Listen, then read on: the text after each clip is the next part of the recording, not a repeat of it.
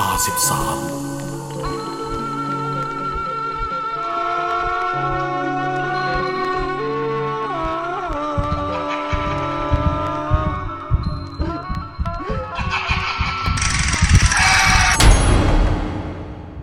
ปเรื่องนี้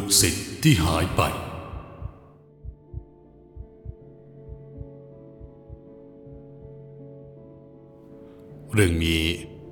ะมีคำหยาบคายไปบ้างแต่ก่อนอื่นผมต้องขอสวัสดีแฟนรายการศาลา13ทุกท่านก่อนตัวผมมีชื่อว่าอามหรือจันอามตามคำเรียกของลูกศิษย์โดยส่วนมากเนื่องจากผมย้ายมาเป็นอาจารย์ฝึกสอนวิชาพละศึกษาอยู่ที่จังหวัดหนึ่งทางภาคอีสานผมมีลูกศิษย์ที่สนิทสนมกันอยู่หลายคนอาจเพราะผมเป็นคนที่เข้าถึงง่ายและโดยช่วงวัยเพียง26ปีของผมด้วยเวลาสอนผมมักจะใช้วิธีสอนกันแบบพี่สอนน้องและนั่นคงเป็นเหตุผลที่ทำให้ผมกับนักเรียนหลายคนมีความสุขในเวลาที่ได้เรียนกับผมจึงมีลูกศิษย์แวะเวียนมาหาที่ห้องเช่าอยู่หลายคนแต่ไม่ใช่ลูกศิษย์ผู้หญิงนะครับเดี๋ยวจะเข้าใจเป็นเรื่องอื่นน้องๆที่มาหาผมบ่อยจะเป็นกลุ่มนักเรียนชายแต่ที่มาบ่อยครั้งที่สุดก็คือน้องๆที่แต่งตั้งตัวเองว่าเป็นศีซ่ามหาปลัยกลุ่มนี้มีกันอยู่4คนเป็นนักเรียนชั้นมัธยม6ในแก๊งจะมีโต้งเก่งชัยและน็อตซึ่งเก่งกับชัยเช่าหออยู่ด้วยกันและหอพักที่ว่าก็อยู่ติดกับห้องเช่าของผมอยู่มาวันหนึ่งเจ้าเก่งหายตัวไปอย่างลึกลับชัยก็เอาเรื่องมาในเชิงปรึกษากับผมว่าไม่แน่ใจว่าจะเกี่ยวข้องกับวิญญาณผู้หญิงคนหนึ่งในวันที่ไปเที่ยวล่องแพหรือเปล่าเพราะเมื่อปลายเดือนที่แล้วทั้งสี่คนไปเที่ยวล่องแพที่จังหวัดกาญจนบุรีคืนแรกเจ้าเก่งออกไปนั่งเล่นตรงบริเวณริมแพคนเดียวเวลาผ่านไปครึ่งชั่วโมงชัยก็เดินออกไปตามให้เข้ามาตกลงเรื่องทิปของวันพรุ่งนี้แต่เกิดไปได้ยินเก่งคุยกับใครก็ไม่รู้โดยเก่งชะโงกหน้าเหมือนคุยกับใครที่ดำผุดดำว่าอยู่ในน้ำได้ยินประมาณว่าพี่สาวขึ้นมาตรงนี้สิครับในน้ำมันหนาวนะงั้นก็ช่วยดึงพี่ขึ้นไปก่อนสิยื่นมือมาตรงนี้สิชัยเล่าต่ออีกว่าเมื่อพยายามเพ่งมองดูในน้ำนั้นว่ามีใครจึงรู้เลยว่าเป็นผู้หญิงอายุมากคนหนึ่งหน้าตาสวยแบบไทยๆดวงตากลมโตแต่ผิวขาวซีดไปหน่อยขาวจนหน้าขนลุกและชัยจำได้ว่าดวงตาของผู้หญิงคนนั้นจ้องมองมาที่เก่งราวยังกับเขมือบกินมันเป็นความรู้สึกที่ทั้งสยิวและสยองนาทีนั้นชายก็คิดนะครับผู้หญิงที่ไหนจะลงมาเล่นน้ำเอาป่านนี้และแม้จะเคลือบแคลงสงสัยแต่อีกใจก็คิดว่าเพื่อนคงได้กินสาวใหญ่แล้วละทีนี้ก็เลยไม่อยากจะขัดจังหวะจึงค่อยๆก้าวเท้าถอยหลังกลับเข้าไปข้างในแล้วเอาไปเล่าให้เพื่อนฟังอีก2คนแต่ทุกคนตอบกลับมาว่าจะบ้าเหรอผู้หญิงที่ไหนจะมาว่ายน้ำเอาป่านนี้ถ้ามีก็คงเป็นผีพลายเท่านั้นแหละเพียงเท่านั้นแหละครับทั้ง3ต่างพากันแอบดูว่าเจ้าเก่งกำลังคุยกับใคร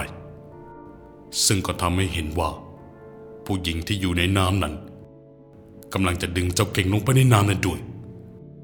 ทั้ง3เห็นท่าไม่ดีก็กระโจนออกจากห้องเข้าไปคว้าตัวเจ้าเก่งไว้ได้ทันท่วงทีและต่างก็เห็นว่าหญิงสาวที่อยู่ในน้ำโผล่ขึ้นมาแค่ช่วงดวงตาผมนี่ยาวสยายแบบยาวมากๆและเธอก็ดำผุดดำว่ายลงไปในน้ำและหายตัวไปอย่างไร้ร่องรอยแม้แต่ตรงผิวน้ำบริเวณนั้นก็ยังนิ่งสนิทเมื่อกลับมาที่หอเก่งก็มักหายไปในช่วงกลางดึกจนคืนหนึ่งชัยสะกดรอยตามออกไปดู กลับพบว่าเก่งไปยืนรออยู่ตรงคลองน้ำหน้าหอพักแล้วเหมือนคุยกับใครในน้ำชายก็เข้าไปกระชากคอเก่งให้ออกจากบริเวณนั้นเพราะกลัวจะตกลงไปไอ้เก่งมึงเป็นไรปะวะมึงคุยกับใครอยู่ไม่เห็นจะมีใครเลยวะก็พี่สาวคนเดิมไงยิ่งมองไกลๆก็ยิ่งสวยนะพี่เขาว่ายน้ำข้ามจังหวัดมาหากูเลยนะเนี่ยชัยได้ฟังก็รู้สึกขนลุกสู้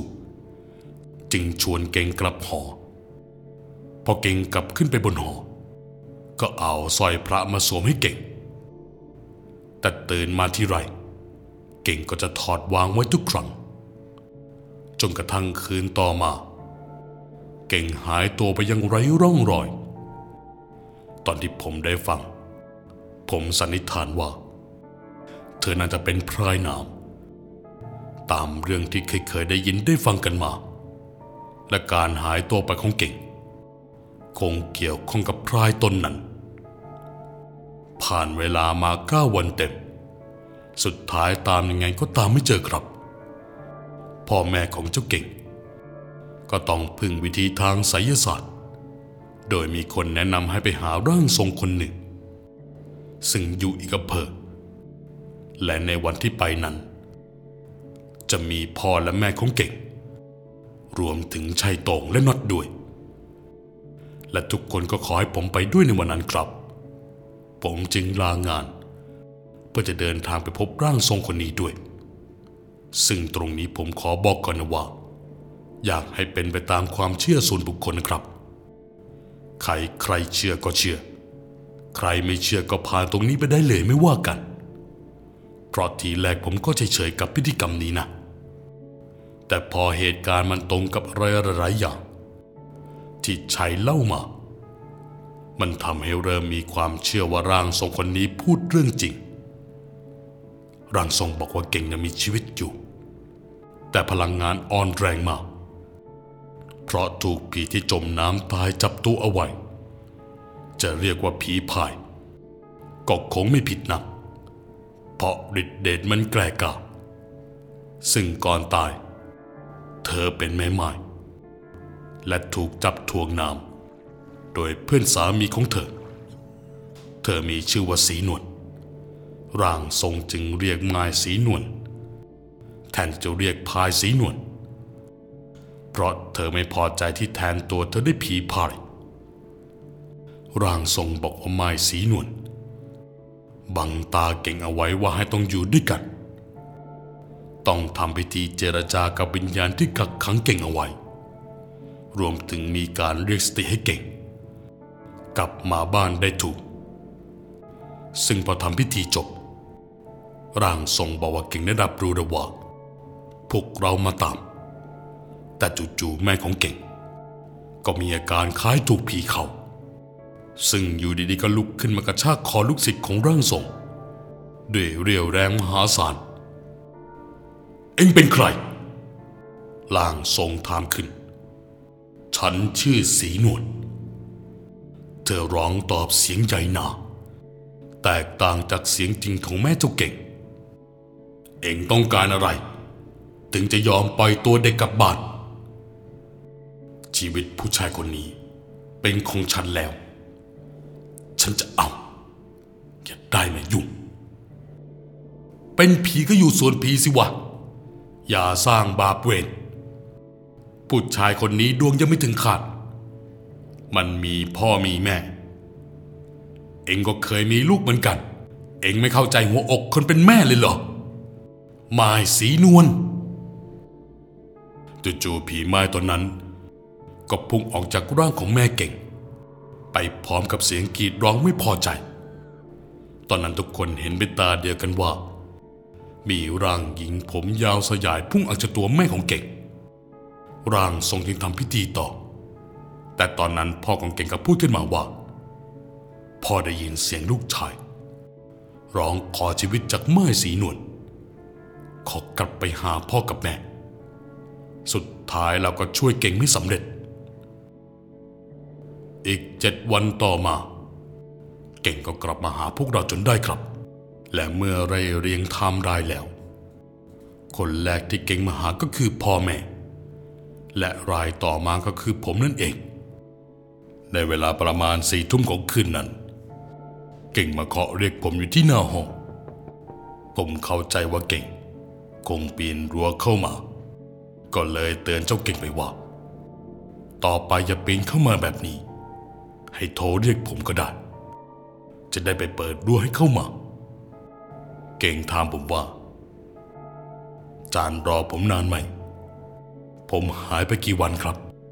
ซึ่งเก่งจะเรียกผมว่าจานหรือย่อมาจากคำว่าอาจารย์นั่นแหละครับผมตอบเก่งกลับไปว่าหายไป16 วันแล้วก็ชวนให้เก่งเข้ามานั่งข้างในเพื่อสอบถามว่าเก่งเป็นอย่างไรบ้าง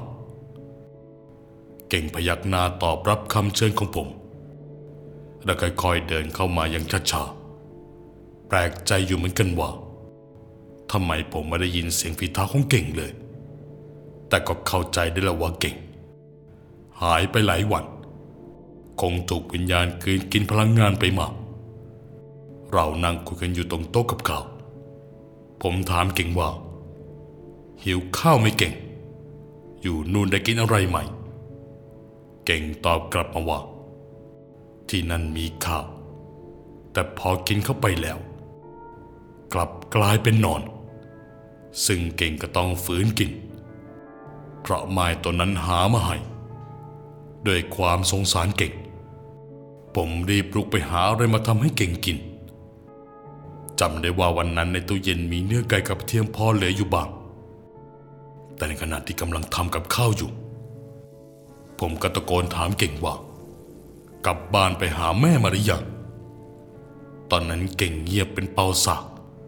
ไม่ตอบอะไรกลับมาแม้แต่คำเดียวผมก็ถามอีกครั้งว่าเป็นอะไรไปเก่งอาจารย์ถามทำไมไม่ตอบในจังหวะนั้นผมถือจานข้าวออกมาด้วยทำให้ผมเห็นว่าผู้หญิงคนหนึ่งอายุสักประมาณ40 กว่าผู้หญิงคนนั้นผมยาวเลยก้นกบลงไปอีกแล้วใส่ชุดคลุมสีแดงผิวขาวสิดูแล้วรู้เลยทันทีว่าเธอไม่ใช่คนเธอโน้มตัวลงมาและเอามือมาโอบร่างของเจ้าเก่งเอาไว้มันเป็นอารมณ์ที่แบบมาตามกลับไปและสภาพของเก่งกลายเป็นคนที่มีดวงตาดำคล้ำปากมัวไปในทันทีในจังหวะนั้นผมวางจานข้าวลงกับพื้นรีบวิ่งเข้าไปในห้องนอน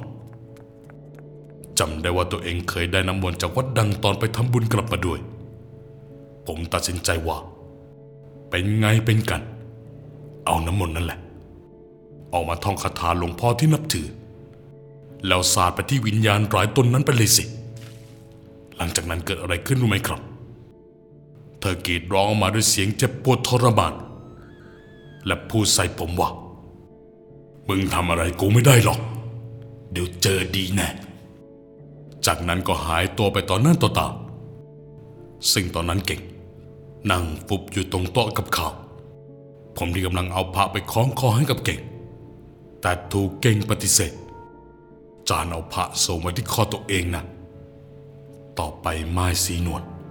ก็คงจะมาเล่นงานอาจารย์แหละแต่ผมยังพยายามยื่นให้เก่งครองเก่งก็ยังพูดแบบเดิมอีกผมก็บอกว่าเดี๋ยวเองกินข้าวก่อนผมจะไปเก็บของในครัวจากนั้นประมาณไม่ถึง5 นาทีครับผมเดินกลับมาเห็นจานข้าวเต็มไปด้วยอาหารที่เก่งยังไม่ได้กินแล้วเก่งหายไปไหนแล้วผมรีบออกไปดูว่าเก่งเดินไปไหนแล้วก็โทรขึ้นไปที่เบอร์ของชัย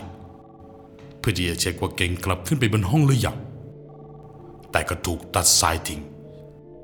เลยตัดสินใจโทรติดต่อหาครอบครัวของเก่งเพื่อแจ้งว่าเก่งมาหาผม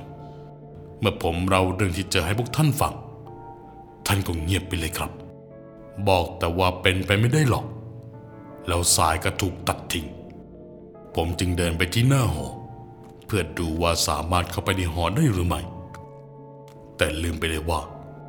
ประตูหอมันปิดตอน5 ทุ่มซึ่งตอนนั้นเวลาเลย5 ทุ่มไปแล้ว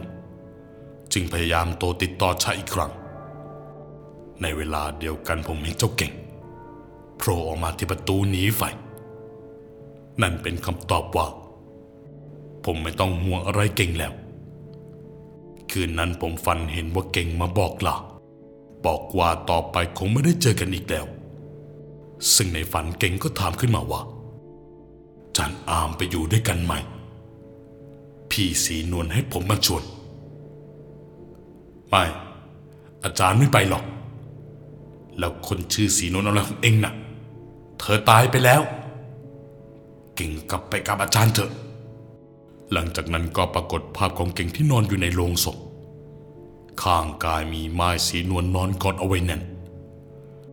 ในฝันผมพยายามดึงเก่งขึ้นมาจากโลงแต่ก็ไม่สำเร็จจนสะดุ้งตื่นขึ้นมาเสียก่อนตอนนั้นเวลาเกือบ6 โมงเช้าผมก็ลุกไปสอนตามปกติ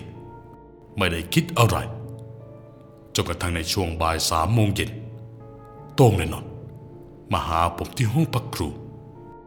ขอให้ผมไปช่วยดูเจ้าชายที่หอให้ทีเพราะติดต่อใช้ไม่ได้เลยแต่เมื่อผมไปถึงหอก็เห็นว่าเจ้าเก่งโผล่หน้าออกมาตรงบานหน้าต่างหนีไฟอีกภาพไม่ต่างอะไรกับเมื่อคืนเลยผมเริ่มเอะใจเลยมาเดินขึ้นไปสิ่งที่ทำให้งงเป็นไก่ตาแตกมันก็คือการหายตัวไปครั้งของเก่งในจังหวะนั้นผมรู้สึกหัวใจหล่นวูบไปอยู่ที่ตาตุ่มใจมันวิวรู้สึกไม่ชอบมาพากลเมื่อผมมองไปตรงประตูห้องของชัยตอนนั้นแทบช็อกเพราะเห็นมายสาวชื่อสีนวลเดินทะลุออกมาจากห้องนั้นผมยืนตะลึงตาค้างทว่ามายสีนวลกลับพุ่งตรงมาที่ผมอย่างกับกินเลือดกินเนื้อพร้อมทั้งรอยยิ้มที่ส่งมามันเป็นยิ้มที่น่าสยดสยองที่สุดเท่าที่ผมเคยพบเห็นตอนนั้นสติแทบแตกครับแต่ยังไม่ทันจะถึงตัวผมไอ้เจ้าโต้งกับเจ้านนท์ก็วิ่งตามขึ้นมาขัดจังหวะนาทีนั้นไม้สีนวลวิ่งชนตัวของผมและผมก็เหมือนจะถูกสิงร่างแต่เธอทำไม่สำเร็จร่างของเธอก็อันตรธานหายไปในทันทีโดยที่ตัวผมก็ล้มลงพอรู้สึกเหมือนโดนพายุก้อนใหญ่พัดมากระแทกโต้งกับนนท์รีบเข้ามาพยุงตัวผมจากนั้นก็ไปเคาะเรียกให้ชัยเปิดประตูห้องเคาะอยู่นาน2 นานจนเราใจเสียแต่จู่ๆลูกบิดประตูดันถูกบิดออกเองประตูห้องค่อยๆแง้มเปิดมาโดยที่ชัยไม่ได้เป็นคนลุกขึ้นมาเปิดตอนนั้นไม่สนอะไรแล้วครับรีบเข้าไปดูว่าเกิดอะไรขึ้นกับชัยหรือเปล่าสิ่งที่พวกเราเห็นก็คือชัยนอนตาเหลือกค้างอยู่ในสภาพบาดกรูเส้นผมที่หัวลุกตับชูชัดผมจึงจัดการพาชัยไปหาหลวงพ่อคอยช่วยทำพิธีเรียกขวัญพอชัยอาการดีขึ้นชัยก็เลยเล่าทุกอย่างให้ฟังอย่างนี้ครับช่วงเวลา5 ทุ่มของเมื่อคืนเจ้าเก่งมาเคาะเรียกให้เปิดประตูให้ชัยดีใจมากโผล่เข้ากอดเพื่อนแต่ก็ต้องสะดุ้งที่เพื่อนตัวเย็นเฉียบเป็นน้ำแข็งก็เลยเรียกเจ้าเก่งให้เข้าไปนั่งแล้วหยิบเสื้อกันหนาวมาให้ดีใจนะเว้ยที่มึงกลับมาได้อะรู้ไหมพ่อกับแม่เป็นห่วงมากแค่ไหนเพื่อนทุกคนก็รอมึงอยู่ดูดิกูมองเห็นทุกอย่างแหละแต่มึงดูสู้ลงไปเยอะเลยว่ะเดี๋ยวพรุ่งนี้หาอะไรอร่อยกินกันโอเคไหมเป็นไปไม่ได้หรอกคงไม่ได้เจอกันอีกแล้วล่ะเพื่อนวันนี้กูแค่มาบอกลารักพวกมึงนะรักอาจารย์อามด้วยจบคำนั้นไฟในห้องกระดับลงพรึบเจ้าชายจึงรีบเดินควานหามือถือเพื่อจะเปิดไฟฉายแต่พอหันกลับมาที่เก่งไฟในห้องกระติดขึ้นเอง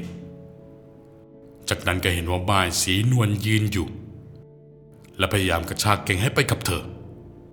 ด้วยความที่ห่วงเพื่อนจึงกระชากเก่งกลับขึ้นบ้างแต่ แต่ม่ายสีนวลหันมามองชายอย่างเครียดแค้นใบหน้านั้นหนาวเฟกแถมดวงตาทั้งสองข้าง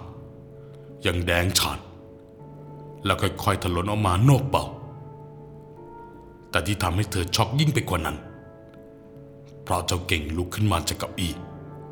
แล้วเดินทะลุออกไปนอกกำแพงเหมือนยังกับสีนวลผมได้ฟังก็รู้สึกขัดแย้งนะครับพอตาเก่งตายไปแล้วจะมานั่งคุยกับผมได้ยังไงแล้วที่กลับมาคือผีงั้นเหรอตอนนั้นก็สับสนเพราะเมื่อคืนนั่งคุยกับเก่งตัวเป็นๆแบบนี้หรือเปล่าครับที่เรียกว่าเจอผีแบบเป็น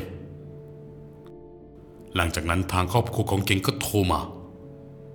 บอกว่าอยากให้ทุกคนมารวมตัวกันที่บ้านและเมื่อเราไปถึงก็พบว่าทุกคนที่นั่นสวมชุดสีดำกันหมดสิ่งที่เห็นเป็นในลำดับต่อมาก็คือมีโลงศพตั้งอยู่กลางบาทพวกเราทั้งสี่คนเริ่มใจเสียแต่ภาวนาให้คนในโลงนั้นไม่ใช่เก่งแต่ตอนนั้นสายตาของผมมันเลือบไปเห็นเจ้าเก่งนั่งอยู่ที่กลางบาท